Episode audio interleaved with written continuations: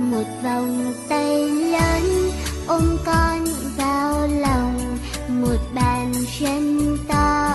cho con tập đi